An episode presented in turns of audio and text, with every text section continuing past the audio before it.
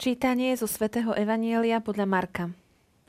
Ježiš povedal zástupom: S Božím kráľovstvom je to tak, ako keď človek hodí semeno do zeme. Či spí, alebo vstáva, v noci či vo dne semeno klíči a rastie a on ani o tom nevie.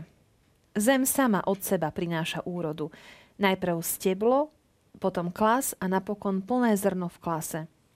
A keď úroda dozreje, hneď priloží kosák, lebo nastala žatva. A pokračoval: K čomu prirovnáme Božie kráľovstvo, alebo akým podobenstvom ho znázorníme?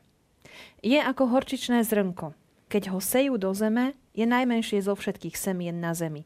Ale keď sa zaseje, vzíde, prerastie všetky byliny a vyháňa veľké konáre, takže v jeho tôni môžu hniezdiť nebeské vtáky.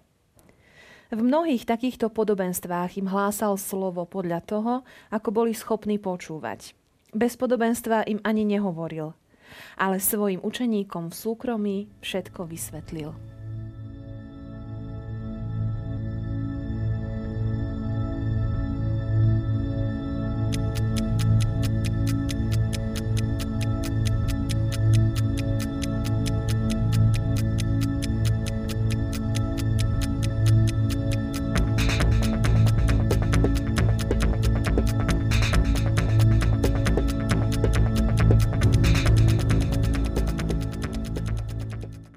Podobenstva o Božom kráľovstve, Ježišové obľúbené, nájdeme ich v Evanjeliách niekoľko.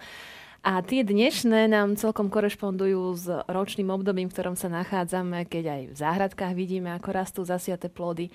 Verím, že sa nám bude dobre rozprávať e, o tejto téme. A opäť e, vítam môjho milého hostia z nitrianskej diecézy z farnosti Skýcov, otca Juraja Plútu. Srdečne ďakujem, vítajte. Pekne. Podobenstva o Božom kráľovstve. Poďme sa najskôr pozrieť na, na to, ako Izraeliti alebo tí, ktorým Ježiš adresoval uh, tieto slová, ako uh, vnímali slovo kráľovstvo alebo pojem kráľovstva. Hm. To bola taká večná téma pre izraelský národ, pretože oni v tom žili a vždy túžili po tom kráľovstve, videli to okolo seba. Vieme, že do istej doby nemali kráľa a kráľovstvo, ale predsa mali to povedomie, že jediným kráľom pre nich je Boh, Pán. To, to je kdesi na začiatku a v tomto žili a toto vedomie bolo v nich tak hlboko vsadené, že aj keď neskôr v tých dejinných udalostiach prišlo k Izraelskému kráľovstvu a boli inaugurovaní mnohí králi a prechádzali tak rozličnými etapami svojich dejín, ale predsa v nich zostávala tá predstava, že tým kráľom kráľov je Boh. Je Boh, ktorý má tú zvrchovanú moc a nie je pre nich kráľom, ktorý by bol teda len nejaký reprezentant, že by bol z povinnosti alebo možno, že by len tak nejakým dekorom pôsobil v danej dobe. Ale bol to kráľ, ktorý bol veľmi aktívny. Boh, kráľ, bol veľmi aktívny, pretože v celých ich tých dejinách vidíme tú neskutočnú dynamiku Božiu, ktorá sa tam odvíja v každodennosti a oni sú svedkami toho. Písmo sväté nám o tom svedčí. Skutky, diela Božie a tak ďalej. A toto všetko spájali s, tou, s tým titulom kráľa a vnímali teda Božie kráľovstvo ako niečo, čo sa deje. Teda nie len nejaké teritórium alebo nejaká zvrchovaná politická moc alebo niečo podobné, alebo niečo ornamentálne.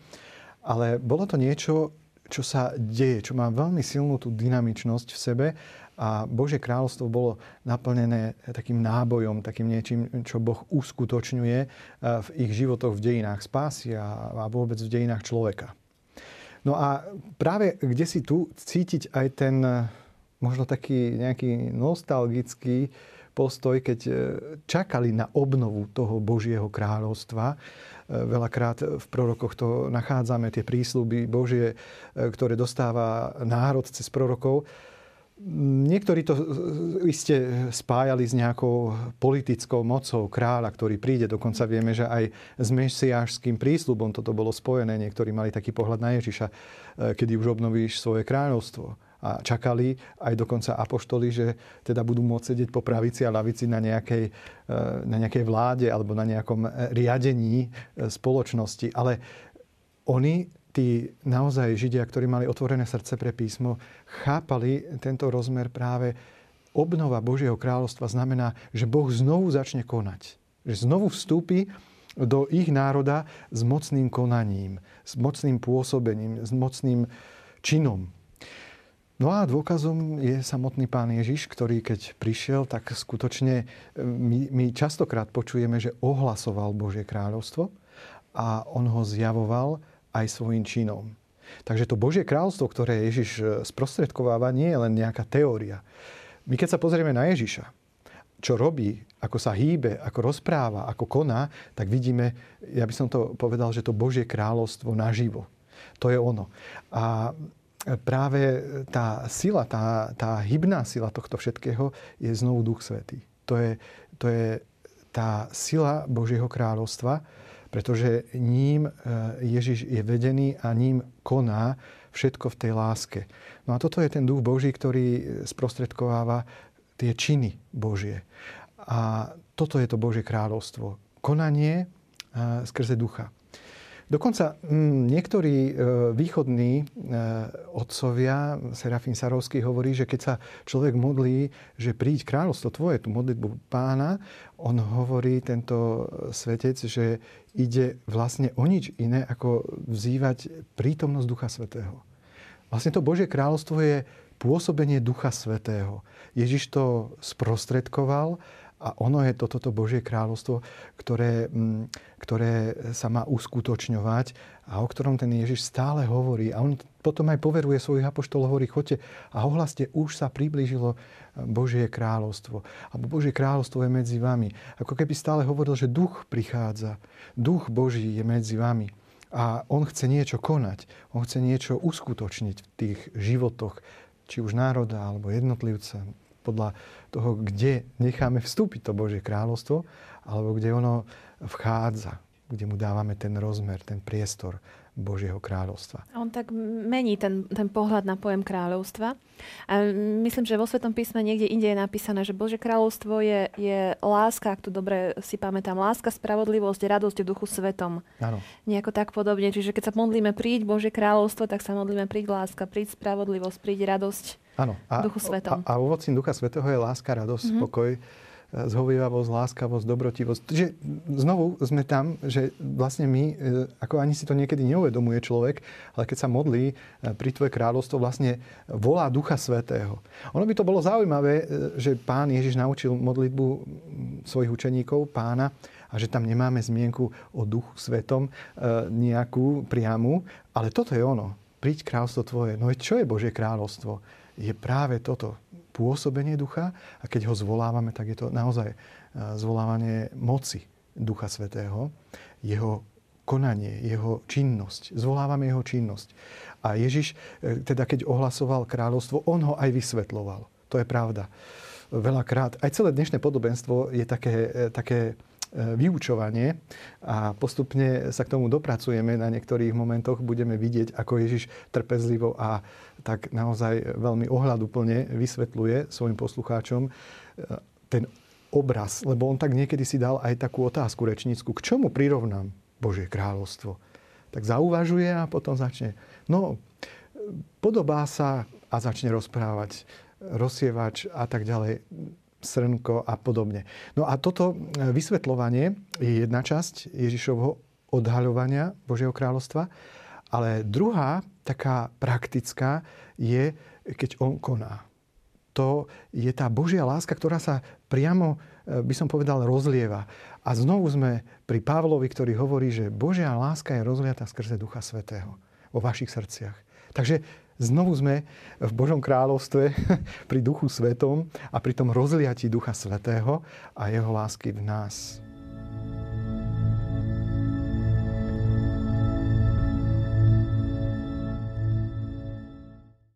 V úvode dnešného úryvku je krátka vetička Ježiš povedal zástupom. A v závere je napísané hlásal slovo podľa toho, ako boli schopní počúvať. Ježiš veľmi zohľadňoval adresátov svojich rečí, ku komu hovorí, ku komu sa prihovára. Tak ku komu sa prihovára týmto, týmito slovami v našom úryvku? Koho má pred očami? Akých adresátov? No, dúfajme, že dobrých poslucháčov mal pri sebe, pretože dal do toho veľmi veľa, ale vedel odhadnúť, pretože neraz nájdeme miesta v písme, kde Ježiš vidí do srdca a číta v ľudskom srdci a on tak povediac vie, že kto je pred ním. On vie, ku komu ide hovoriť a túto milosť čítať v srdci človeka nie, že by z nejakej zvedavosti uskutočňoval alebo uplatňoval, ale on práve tam, kde si je to odvíjanie Ježišových slov. Má pred sebou ľudí rozličných a my sme mohli povedať, že vždycky aj vie odhadnúť, že čo asi hrozí tomu poslucháčovi pri takom vlastnom pohľade na tie pravdy, ako je napríklad pravda o Božom kráľovstve a o jeho pôsobení, o jeho činnosti a o činnosti Božieho kráľovstva zase v človeku. Zistíme to práve z toho, o čom Kristus dnes hovorí. Hovorí o semienku, ktoré sa dáva do zeme. Malé, drobné, horčičné zrnko, ktoré sa dáva do zeme. Práve tu sa akoby Ježiš dotýka skupiny ľudí, ktorí sú zaťažení aktivizmom. Človek aktivista je taký, ktorý má všetko pevne v rukách.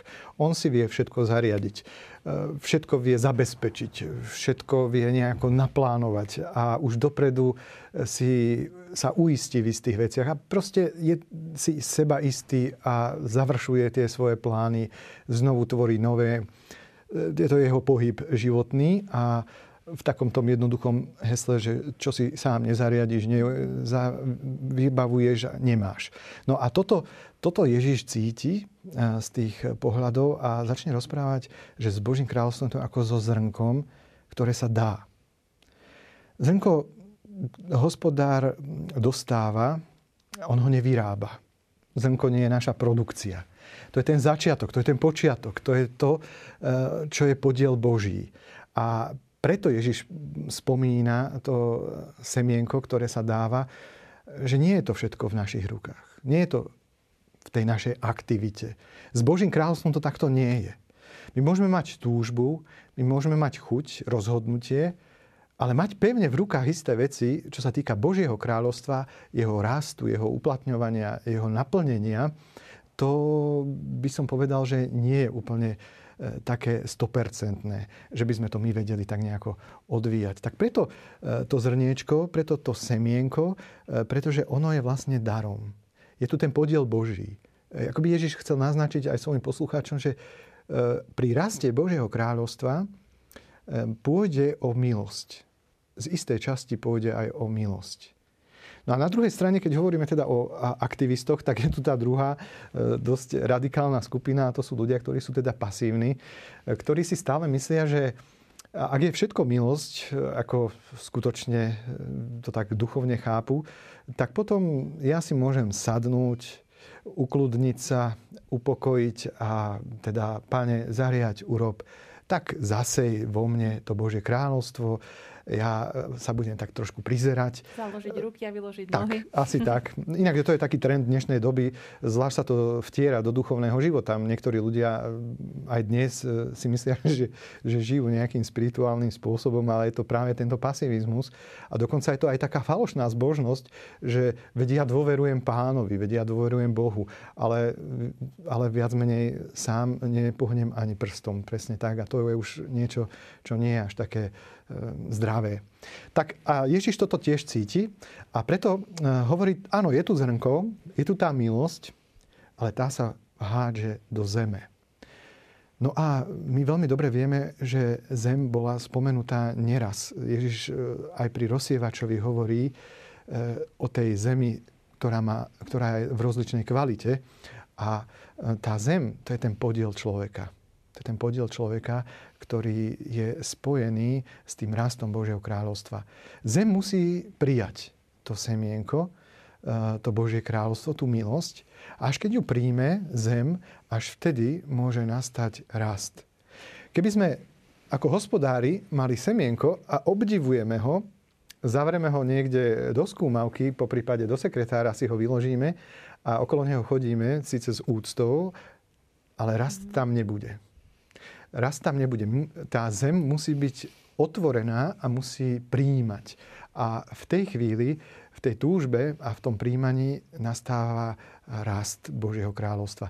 Takže Ježiš nádherne vysvetľuje, ako spolupracuje tá Božia milosť s takouto našou, mohli by sme to nazvať, aktivitou duchovnou, teda s tým otvoreným srdcom. Že zem sama o sebe neprináša život ani semienko samo o sebe, musí to byť kombinácia a vtedy je tam život. A už diváci videli zábery na zem, ktorú máme na stolíku a aj my tu máme život, lebo nám tam mravčeky pobehujú po stole.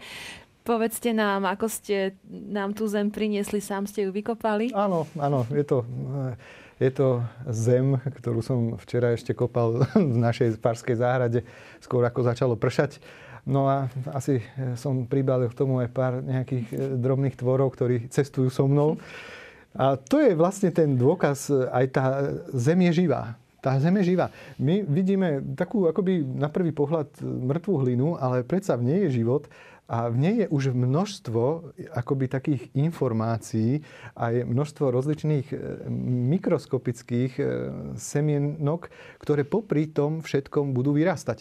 Vieme, ako to bolo pri tom poli, keď rástol kúkol a rástie aj úroda. A teda Ježiš vie o tom. Tá zem má túto charakteristiku, v sebe istý potenciál života, z ktorého bude rásť všetko, čomu sa človek otvorí. A preto veľmi dobré je, čím viac tú zem, našu zem, naše srdce otvoriť pre Božie kráľovstvo, aby ono prerástlo aj to ostatné, aj ten iný život, ktorý niekedy nemusí byť vždy zmysluplný alebo úrodný.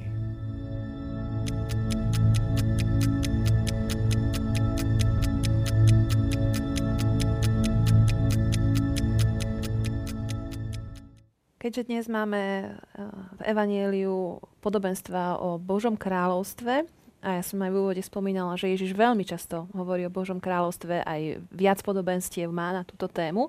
Dokonca svoje verejné účinkovanie začína tou vetou: priblížilo sa Božie kráľovstvo, kajajte sa a verte Evanjeliu. Áno, to je jeho plán.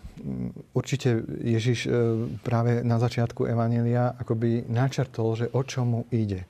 Ide mu o to ohlasovanie Božieho kráľovstva, o to pôsobenie ducha. A už sme spomenuli, že to sa dá dvomi spôsobmi, tou aktivitou a vyučovaním. No a my dnes sa dostávame práve k tomu vyučovaniu a Ježiš tam ale aj naznačuje tú druhú časť, pretože on hovorí o ponuke, priblížilo sa Božie kráľovstvo. A dnes spomenul, je toto zrniečko a ono sa približuje, je vám dané. To je tá ponuka, ktorú nám Boh dáva.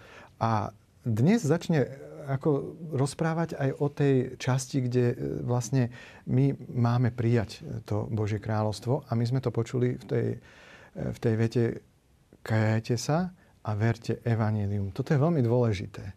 Lebo človek, dobre, povie si, mám to srdce ako teda zem, som ochotný prijať to semienko do seba, aj to Božie kráľovstvo, mám tú túžbu, ten záujem. A teraz otázka je, že a čo mám preto urobiť? To niektorí ľudia e, tak zostanú v takej pozícii. No dobre, ja to všetkomu rozumiem, e, je to všetko krásne, a teraz mi povedzte, čo mám urobiť, aby sa to ujalo, aby to začalo rásť. No ja vždy tvrdím, že stačí túžiť. Stačí túžiť. Ale Ježiš to posúva ešte ďalej a hovorí: kajajte sa a verte Evanjelium. No, kajať sa znamená činiť pokánie, obrátiť sa smerom k Bohu. Takže je to postoj srdca. A verte. Verte je vlastne dôverujte a nechajte to, čo Boh chce konať, nechajte to v jeho réžii. Takto by sme to mohli povedať. Lebo niekedy nám hrozí také riziko, že my si to všetko tak naplánujeme, že takto by to mal Pán Boh urobiť. Máme také scenáre, aj pre svoj duchovný život. A v tých scenárikoch nám všetko tak, ako si sedí, podľa našej logiky, ale nie vždy dáme ten priestor Pánovi. A toto je práve tá výzva. Uver mu, že on vie, kedy a čo. Keď sme dnes pozorne počúvali to Evanjelium, tak Ježiš tam hovorí o takom trojnásobnom postupe. Hovorí, že to zrniečko je najprv v zemi, potom vyjde tá bielka malá, teda klíči, a potom hovorí, že je s klasom a nakoniec je tam tá úroda. Postupnosť. Toto je veľmi dôležité, ak človek dá priestor Božiemu kráľovstvu, Potrebuje si uvedomiť, že existuje tu nejaký rast a istá postupnosť. Že to sa nedá odrazu všetko. Keď zasejeme na záhrade niečo, tak na druhý deň nejdeme s košom oberať. To je jasné. Máme takú tú múdrosť hospodára, že chce to čas. Ale zaujímavé, že v tom duchovnom živote nám niekedy tento rozmer uniká. Že človek niečo zaseje, otvoríme Bohu, necháme, nech Duch Boží teda vanie a nech prechádza tým mojím životom, ale sme strašne netrpezliví. Už na druhý deň by sme chceli vidieť nejaký klas, nejakú úrodu. A čo ešte väčšia netrpezlivosť? Už by sme chceli oberať. A ešte väčšia netrpezlivosť? Už by sme chceli s tým ísť, kde si, ako sa hovorí, na trh. Ponúknuť to. No a Ježiš hovorí, chce to čas. Hovorí to nepriamo práve tým postupom, o ktorom vyrozprával, o tom raste. Potrebujeme si toto uvedomiť, že ide o postupnosť, krok za krokom, ďalej o dôveru, že je to v jeho rukách, nie v mojich. Inak by sme vyzerali ako tí aktivisti. A nakoniec je tu taký zvláštny rozmer vyzretia. Klas potrebuje vyzrieť. Ježiš tam povedal, že najprv vyjde byl a na ňom klas. A potom hovorí, a nakoniec zrelý klas. Takže je to veľký rozdiel medzi klasom a medzi zrelým klasom. A toto je nieraz riziko. Človek e, ako hospodár by urobil veľkú chybu, keby od samej radosti, že vidí klasy, ich nenechal vyzrieť. Ale by ich rýchle pozbieral a produkcia z tých klasov by bola mm, biedná, možno polovičná. Také ovocie je trpké, je, e, nie je príliš chutné. Je to ovocie, môžeme sa ho dotýkať, vidíme ho, ale jeho kvalita je úplne nedokonalá. A toto je problém v duchovnom živote nás ľudí, že isté veci chceme rýchle sprodukovať, chceme z toho Božieho kráľovstva rýchle vyťažiť a nenecháme vyzrieť danú oblasť, možno postoj alebo nejakú skutočnosť v tom našom živote. Preto sa hovorí, že aj v manželstve potrebujú tie vzťahy vyzrievať. Aj v živote zasvetených ľudí, ktorí sa formujú, tak takisto tam človek potrebuje nechať vyzrieť to povolanie a nesmie unáhliť niektoré veci, pretože žiaľ to ovocie, ktoré by sme ponúkli, nezrelé, by bolo trpké pre tých, ktorí by ho prijímali. A toto je tá múdrosť Kristova a vôbec pôsobenia Ducha Svätého, že on necháva vyzrievať tie dané hodnoty, možno aj dary Ducha Svätého v nás, aj milosti, ktoré Duch Svätý prináša do nášho života. Je to veľká vec, pretože viete, niekedy človek môže byť podmienený netrpezlivosťou, nedočkavosťou. A to môže byť niekedy aj taký zbožný postoj. Chcem slúžiť, chcem rýchle prinášať to kráľovstvo do sveta, chcem posvedzovať tento svet, ale tam treba tú trpezlivosť, tú vyzretosť. Ako to rozlíšim, že už je čas, že moje ovocie je zrelé, že Aha. môžem dávať? Ja vždy hovorím, že dôležité je to, keď to rozlíšia tí druhí. Tí druhí, ten hospodár. Môžeme, áno, že môžeme to dať ochutnať, ale hmm. človek by mal mať natoľko tú spätnú väzbu, že vidím, že to ešte nie je ono. Možno ma na to niekto aj upozorniť, hmm. aj predstavený. Alebo v rodine je to niekto z rodinného spoločenstva, možno rodičia svoje deti a, a tak ďalej. A, a to je tá múdrosť, že človek, no skúste, je to dobré? Sú tie jablká už dobré? Dobrý hospodár to necháva ochutnať niekedy, ale nejde s úplnou úrodou hneď na ten trh. No, tá netrpezlivosť môže byť niekedy dotknutá aj možno opačným spôsobom, a to je takou rezignáciou, že sa nám zdá, že to nejde, že to je akosi dlho. Veď už som toľko do toho dal, už, už, už to Božie kráľovstvo, už tie prejavy ducha by mohli rásť. A Ježiš hovorí, či je deň, či je noc, ono rastie. Netreba, netreba zostať v tej pozícii, že nejde to, ja to nechám tak, ja sa už o to nestarám, už to asi vyhnulo vo mne, to Božie kráľovstvo asi sa neujalo.